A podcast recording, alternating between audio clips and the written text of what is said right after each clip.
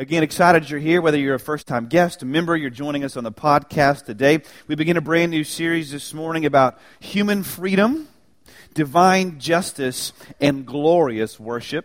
We're calling it simply Exodus. You can turn in your Bible or look on the screen as we begin our look at the book of Exodus over the next several weeks to chapter 1 this morning. It's actually quite a long scripture reading and narrative passage, so sort of get comfortable and dig in here. We've got some selections from chapter 1 and chapter 2. The title of this is actually called The Case for Subversion.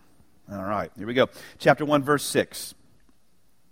Now Joseph and all his brothers and all that generation died. But the Israelites were exceedingly fruitful. They multiplied greatly, increased in numbers, and became so numerous that the land was filled with them. Then a new king, to whom Joseph meant nothing, came to power in Egypt. Look, he said to his people, the Israelites have become far too numerous for us. Come, we must deal shrewdly with them, or they will become even more numerous. And if war breaks out, we'll join our enemies, fight against us, and leave the country. So they put slave masters over them to oppress them with forced labor. They built Pithom and Ramses as store cities for Pharaoh. But the more they were oppressed, the more they multiplied and spread. So the Egyptians came to dread the Israelites and worked them ruthlessly. They made their lives bitter with harsh labor and brick and mortar and with all kinds of work in the fields. In all their harsh labor, the Egyptians worked them ruthlessly.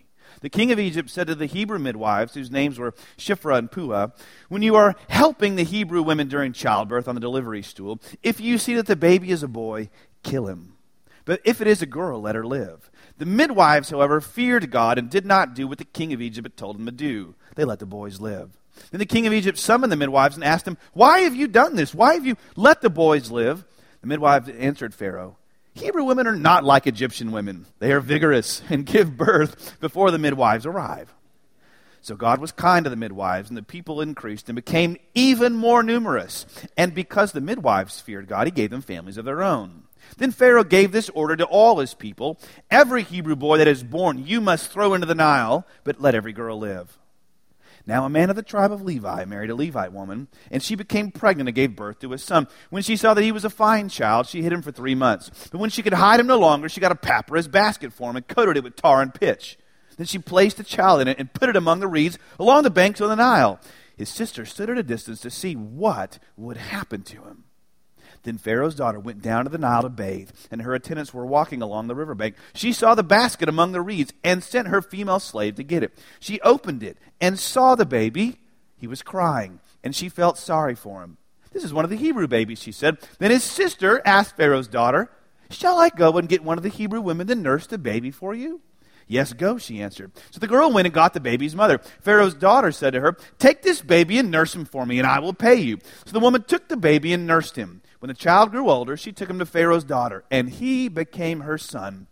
She named him Moses, saying, I drew him out of the water. One day after Moses had grown up, he went out to where his own people were and watched them at their hard labor. He saw an Egyptian beating a Hebrew, one of his own people, looking this way and that and seeing no one. He killed the Egyptian and hid him in the sand. The next day he went out and saw two Hebrews fighting. He asked the one in the wrong, why are you hitting your fellow Hebrew? The man said, who made you ruler and judge over us? Are you thinking of killing me as you killed the Egyptian? Then Moses was afraid and thought, what I did must have become known. When Pharaoh heard of this, he tried to kill Moses, but Moses fled from Pharaoh and went to live in Midian. During that long period, the king of Egypt died. The Israelites groaned in their slavery and cried out, and their cry for help because of their slavery went up to God. God heard their groaning, and he remembered his covenant with Abraham, with Isaac, and with Jacob. So God looked on the Israelites and was concerned about them. It's God's word this morning. It's a great story, isn't it? And we live in a day and age where subversion to rule, subversion to authority, subversion to anything that feels rigid or confining is almost a cultural mandate. You know, you feel it in the air, you drink it in the water, so to speak, culturally. Our culture imagines that any person of faith or any faith system that has any structure, any conviction within it to be something that's fair game, to be torn down and deconstructed. And the value of subverting all things today is almost unquestioned. Consider this sampling of headlines from this week's online Huffington Post in the faith section. These are the headlines in regards to spirituality and Christianity. It said, the first one was fence sitters and boundary pushers, a postmodern reflection. Now, the article doesn't tell you how to be actually on the fence and yet push the boundaries, but it sounds like a good title, doesn't it? All right. Church where the sidewalk ends, obviously a Shel Silverstein reference, but still hinting that church begins basically when you leave it. The C word, why I and other Christians resist the label, why young adults forget the church to follow Jesus, a new concept of the Trinity for post-Trinity faith. Basically, the Trinity doesn't exist anymore, but here's what the Trinity means, okay. And finally, the case for Christian agnosticism. You get the point. Our culture values subversion, and somehow we've managed to put faith, and especially the Christian faith, in a box on the one hand, and somehow managed to put thinking and questioning and honest reflection on the other. But if you've come here this morning thinking that, or you're beginning to buy into that, and you're thinking that borderless and boundaryless living and borderless and boundaryless faith structures are the way to go, and that somehow Orthodox Christianity stands in the way of human freedom, that only shows you two things about yourself, may I suggest. Number one, that you've been subversive to everything except your subversion. If you truly subverted everything and truly deconstructed everything, then your value of subversion would be deconstructed too. But secondly, and more importantly, if you think Christianity stands in the way of clear thinking, cultural revolution, and the progress of human freedom, that really only shows you've never read the book of Exodus. What do I mean? I mean the book of Exodus, more than any other book in the Bible, is a fundamentally subversive book. It takes everything you've ever thought about what it means to be human, about who God is, about who you are, how power and freedom and justice work, and it permanently and fundamentally undermines those concepts and redefines them. In other words, one look at the book of Exodus may just change everything that you've ever thought about. Well, everything. You ask, why is this? Here's why. Because the book of Exodus is really about the gospel, which shows us that the Bible, the God of the Bible, is a God who comes not to enslave, but to free, to rescue, to upend nations and value systems, and does so in radically subversive ways, both back then and still today. So this morning, let's look at three ways in which this opening narrative in the book of Exodus is subversive to and challenges our life today. So spoiler alert, a little bit of warning, I'm going to be in your face a little bit, okay? All right, so you can grab your spouse's hand or that cute girl next to you, say, hang on, oh wait, we met in church, awesome, great deal. Still pay attention, here we go, okay. Three reasons. Number one, culturally subversive, the text is. Two, it's theologically subversive. And finally, it's personally subversive. Let's go and begin here. Number one, let's look and see how the book of Exodus in this chapter 1 is culturally subversive. We read in verses 6, 7, and 8. Now Joseph and all his brothers in that generation died, but the Israelites, it said, kept on multiplying. They multiplied greatly. They increased in numbers. Then a new king, to whom Joseph meant nothing, came to power.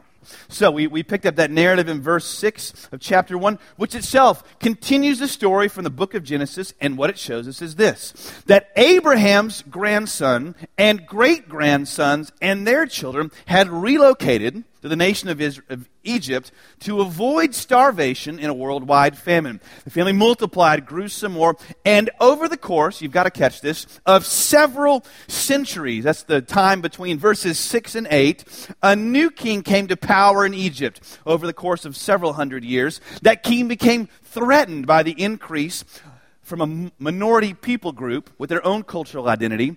And now verse 14 tells us what the king and his people ultimately did to Abraham's descendants. It says this, they made their lives bitter with harsh labor in brick and mortar and with all kinds of work in the fields. In all their harsh labor, the Egyptians worked them ruthlessly. Now this is a tricky sentence to translate, but it's supposed to be getting across a point because the word for labor, the word for service, comes from the Hebrew word avad, which simply means work. And the word actually appears 4 times in one sentence, and the narrator is trying to beat you over the head with it. And a literal way of saying the sentence would be this. They made their lives bitter with harsh work in brick and mortar and with all kinds of work in the fields and all their harsh work. And the Egyptians worked them ruthlessly. The repetition is supposed to be getting across a point. The Israelites had become slaves, and their freedom was gone. And of course, you know that the main thrust of the narrative in the book of Exodus is that God comes to free and rescue his people. So now let's ask, why though?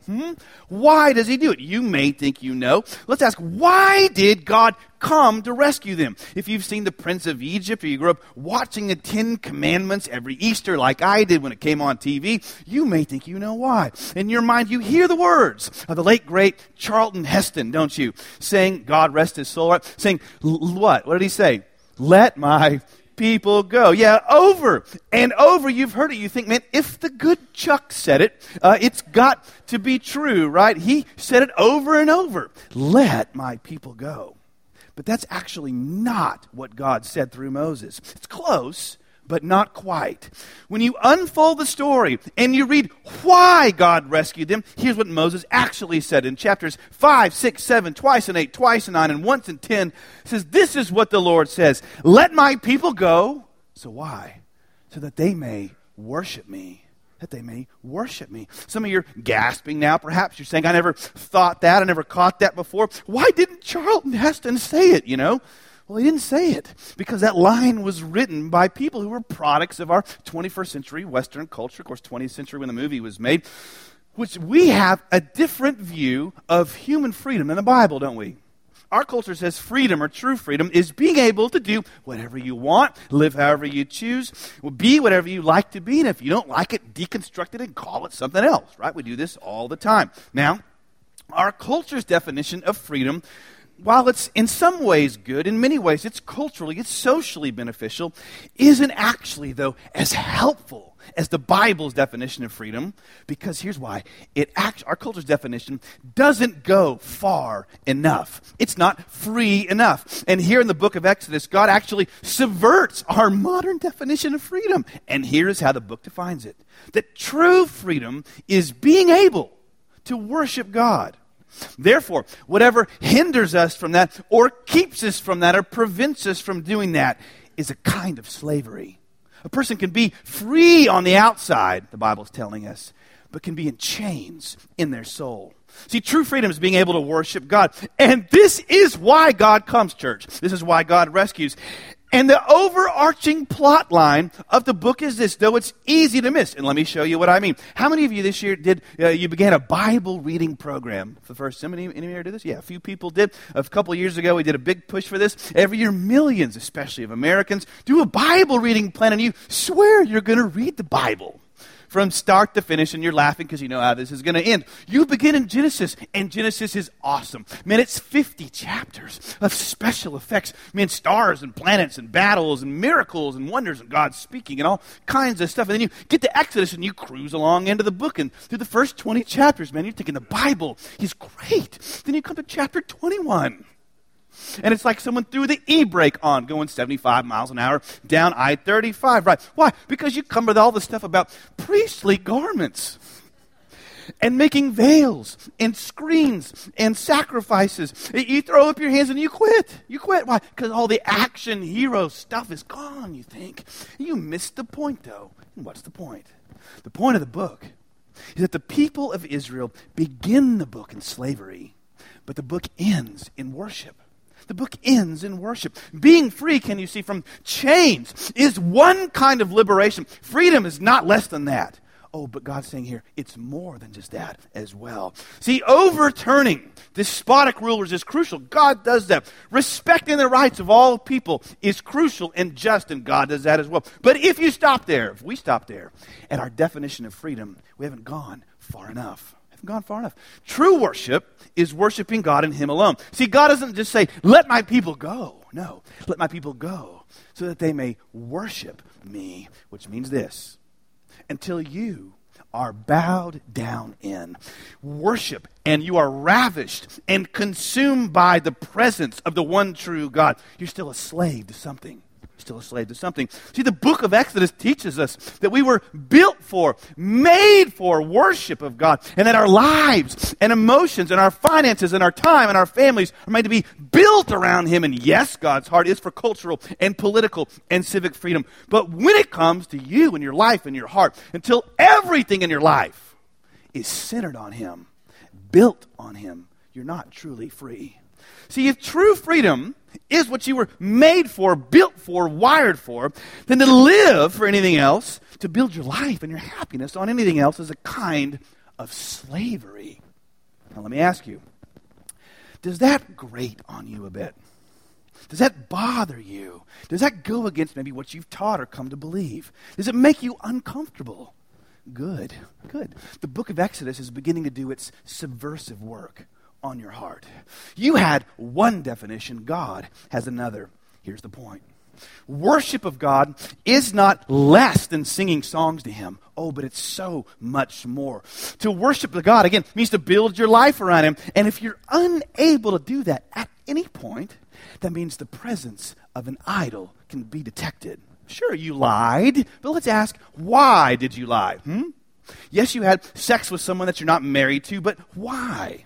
You cheated on your taxes, sure, but why? Oh, because underneath there's some kind of slavery to an idol, maybe of image, of pleasure, romance, greed. And let me just press you one more minute really hard here, so get ready. Let me just say, as a pastor here, my prayer is that God absolutely frustrates and brings to nothing every relationship, activity, thought, and choice you are making that isn't built around him. And if you were in your right mind, you would pray that in a heartbeat. You pray it in a heartbeat. And the reason you can't pray that, you can't throw up your hands and say, oh God, destroy everything in my life that's not from you.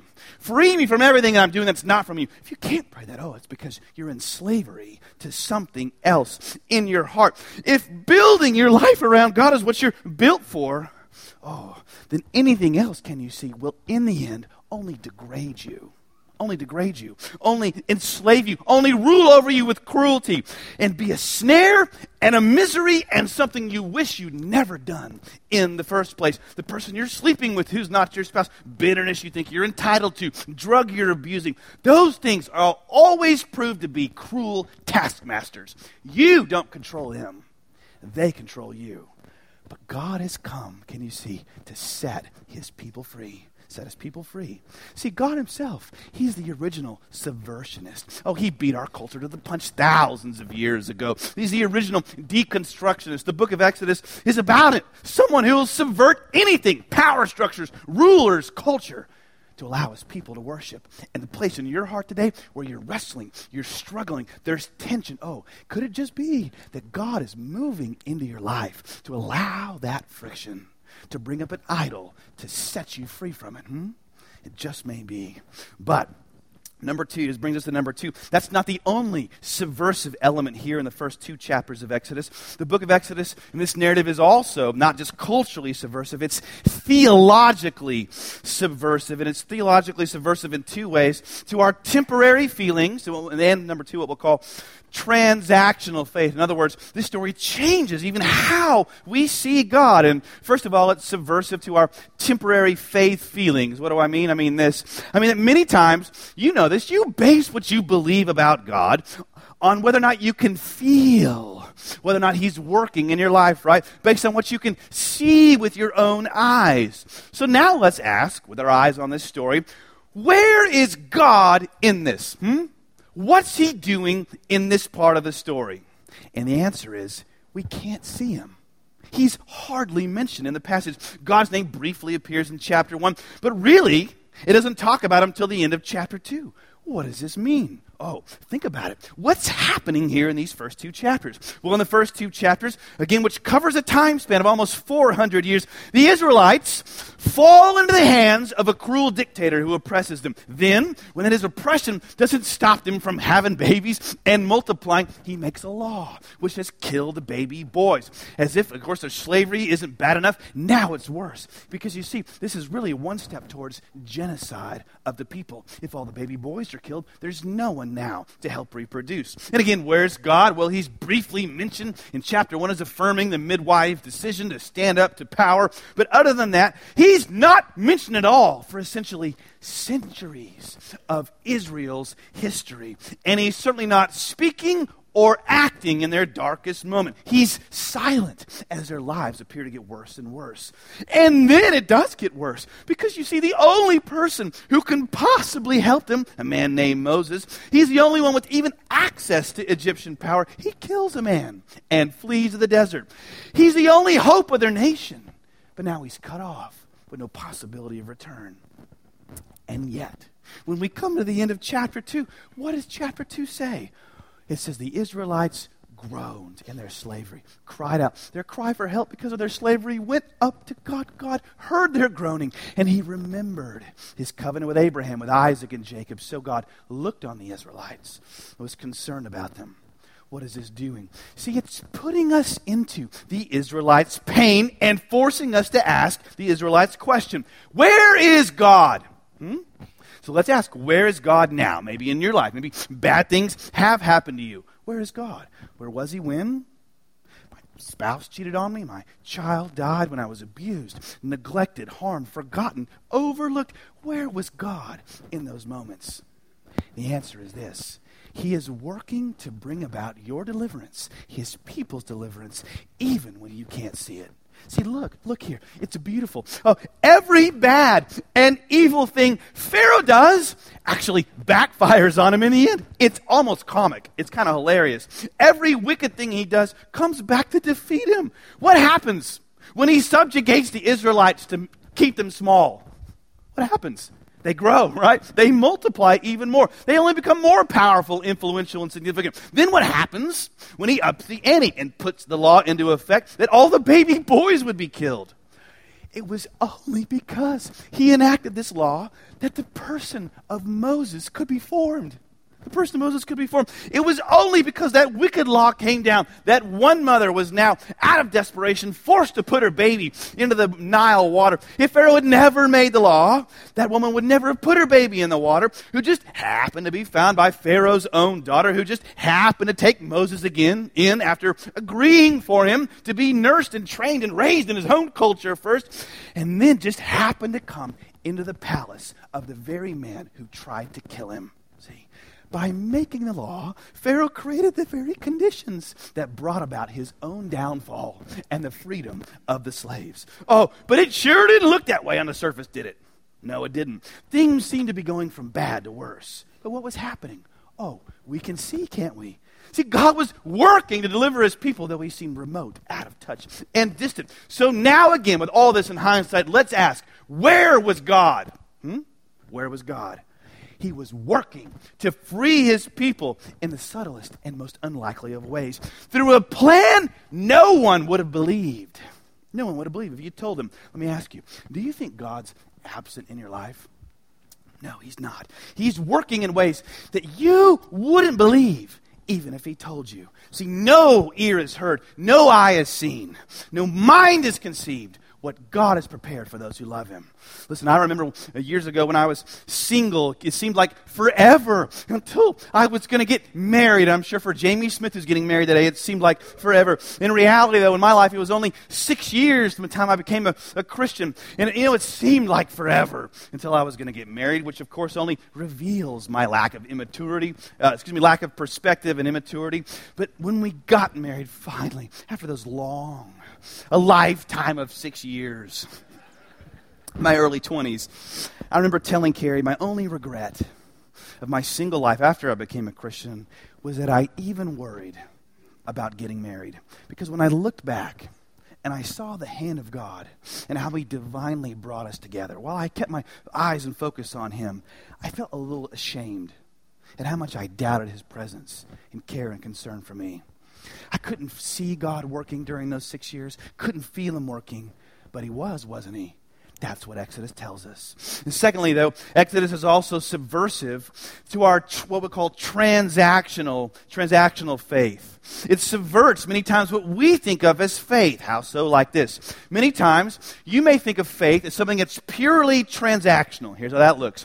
We put faith in, so God puts deliverance out. We confess the scriptures in, God sends deliverance out. We give in the offering here, so God gives us money back somewhere. Now, we should hold on to our faith. We ought to confess the scriptures. My wife and I do almost daily over our lives and children. You should give financially. And to deny that sometimes God blesses in response to your obedience and behavior would be to go against the rest of Scripture. We should obey God. You ought to live a holy life. And we're going to talk about that quite a bit more as we go.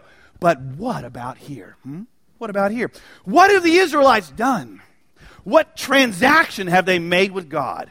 There's none, is there? None. What are they giving God? Nothing. What are they doing for God? Nothing. But what is God doing for them? Everything. He's working to set them free. There's no transactional nature here, is there? No, they've done nothing to secure God's favor, His blessing. The only seed of faith they can offer is a groaning in His general direction. And yet He's quite literally about to move heaven and earth for them. He's about to overthrow a tyrant for them. He's going to step onto the stage of human history for a people who can't even pray. They can only groan. Let me ask you, you think God only helps those who help themselves? I think faith is just transactional. Let me ask you, are the Israelites here helping themselves? Oh, God, no. They can't even save their babies from being killed. Push you a little further. Do you think your mistakes, failures, pain have ruined your life, made it impossible for God to use you? You think I've got so little to offer Him. He can never use me. No.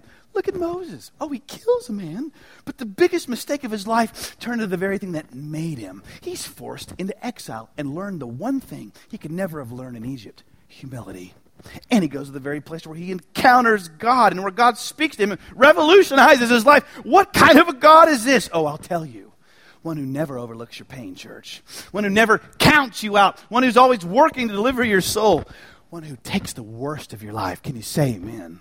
And turns it for your good, even when you've got the smallest seed of faith to give Him. Listen, I'm so glad God's not obligated by my level of faith. Thank you, God. Your covenant with me is not based on my ability to keep and have perfect faith. I don't know about you, my faith many times gets weak and shaken and rattled. If this God were a God like every other God who only blesses with respect to how much you obey Him, how good you are, how much faith you have, we would all be in trouble. We'd all be in trouble. But Exodus shows us a God of grace who can and will work with anyone. Anyone. You may ask, well, how can He work with me? How can He come into my life? Put it like this. He can come into your life, set you free. If you'll see this, number 3, that when God comes into your life, He is finally, personally subversive. He's going to get underneath your own skin. Let me ask you, by and large, what is the average American personal value system today? What do we believe and buy into as a culture? In general, it's this, that you're great only if you're great, right? That the strong and the mighty and the rich and the powerful and the beautiful are all what we should long to be. That celebrities are the most important. Superstars are where we want to get to. There's somebodies. And on the other hand, faith is only for people who are losers or cowards or failures, right? Who can't get a leg up in life. But Exodus shows us this, that God's grace flows towards the weak and the powerless and the vulnerable. You say, what does that mean? Well, let me ask you now. What kind of people are the heroes here in chapters 1 and 2? Who is doing anything good here? Well, first it's who? Shiphrah and Puah, right? The Egyptian women. They're the midwives. These women risk execution. They defy the state in an act of civil disobedience, and God blesses them for it. Then there's Moses' who? Mother, sister, who worked together brilliantly to save Moses' life. Then there's who? Pharaoh's daughter, a religious outsider whose heart is softened by seeing the baby. She doesn't turn him over to authorities. Did you get the pattern? Time after time, it's the women who are the heroes here, and not just any women, foreign women, religious outsiders, poor women, young women, minority mothers are the heroes of this story. Where are the men? There's only 2, and God's got to work despite them. First, there's Pharaoh, and scholars, of course, have debated for ages on who this Pharaoh was. Was it this Pharaoh or that Pharaoh? But isn't it stunning? The narrator doesn't give us his name here. He gives us the name of the cities that the Israelites built, the names of the midwives. But Pharaoh himself remains nameless. It's a literary device designed to show you how powerless and formless he's going to be when he meets God face to face. And the only other male here is Moses. He grows up angry and impulsive. He almost wrecks the whole thing because he's got, failure of character. The Bible's so beyond progressive. God is saving the people through the women. The people in that day and age who would have been considered second-class citizens, lower-class people. The midwives would have been even the lower class in their culture. And showing us how he elevates nobodies and delivers through them. You ask, well, what kind of a story is this? It's the same kind of story, isn't it? That happens all throughout the Bible. The biblical God is the God who works through the powerless and the outsider and those who have no voice. This God, he's always working with the wrong kind of person, isn't he?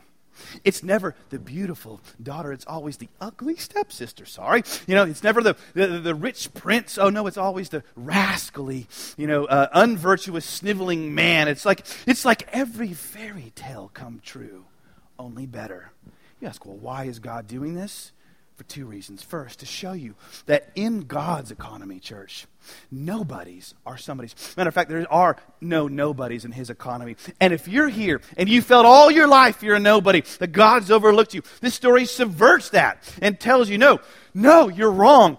If you're serving God, you're in his kingdom, his plan, you're really a somebody. And the reason number one is true is because of number two. Because in the end, while the story may be talking about Moses, it's really telling us about someone else. Let me ask you, does this story remind you of another one in the Bible? Oh, it should. Because centuries later, another powerful, another evil ruler once again has the nation of Israel under his thumb. Yet under his very nose, another baby would be born who would one day grow up to be the liberator of his people. Another liberator born who grew up also the product of two homes, two cultures, two places, so to speak. And this liberator was also rejected by his people and went out into the wilderness to meet his God, to be anointed by the Spirit and sent back into the nation from which he came, in which he grew. See, this story, it points us, can you see, not to Moses, but to a greater Moses, who also had laid on him the sentence of death, but only because the sentence of death came on him, deliverance came to the people. But unlike Moses, the difference is, whose life was only risked on a river, Jesus Christ gave his life on a cross. Moses was sentenced to death and yet escaped, but for Jesus, there was no escape, no daughter's arms to receive him and draw him out. Moses was drawn out of the Nile, but Jesus suffered, can you see, and drowned under the weight of the wrath of God so that our punishment could go to him and his freedom could come to us. And now here's what that means finally. To know God, to become a Christian, means to have your own values subverted. It means you say this, God, I can't save myself. I'll never be free without you. My strength is meaningless. Oh God, be my deliverer. See, who are you in this passage? Are you Moses? Is that how you read the Bible? And I hope not. You and I are the children of Israel in bondage. Our only hope is for a deliverer to come.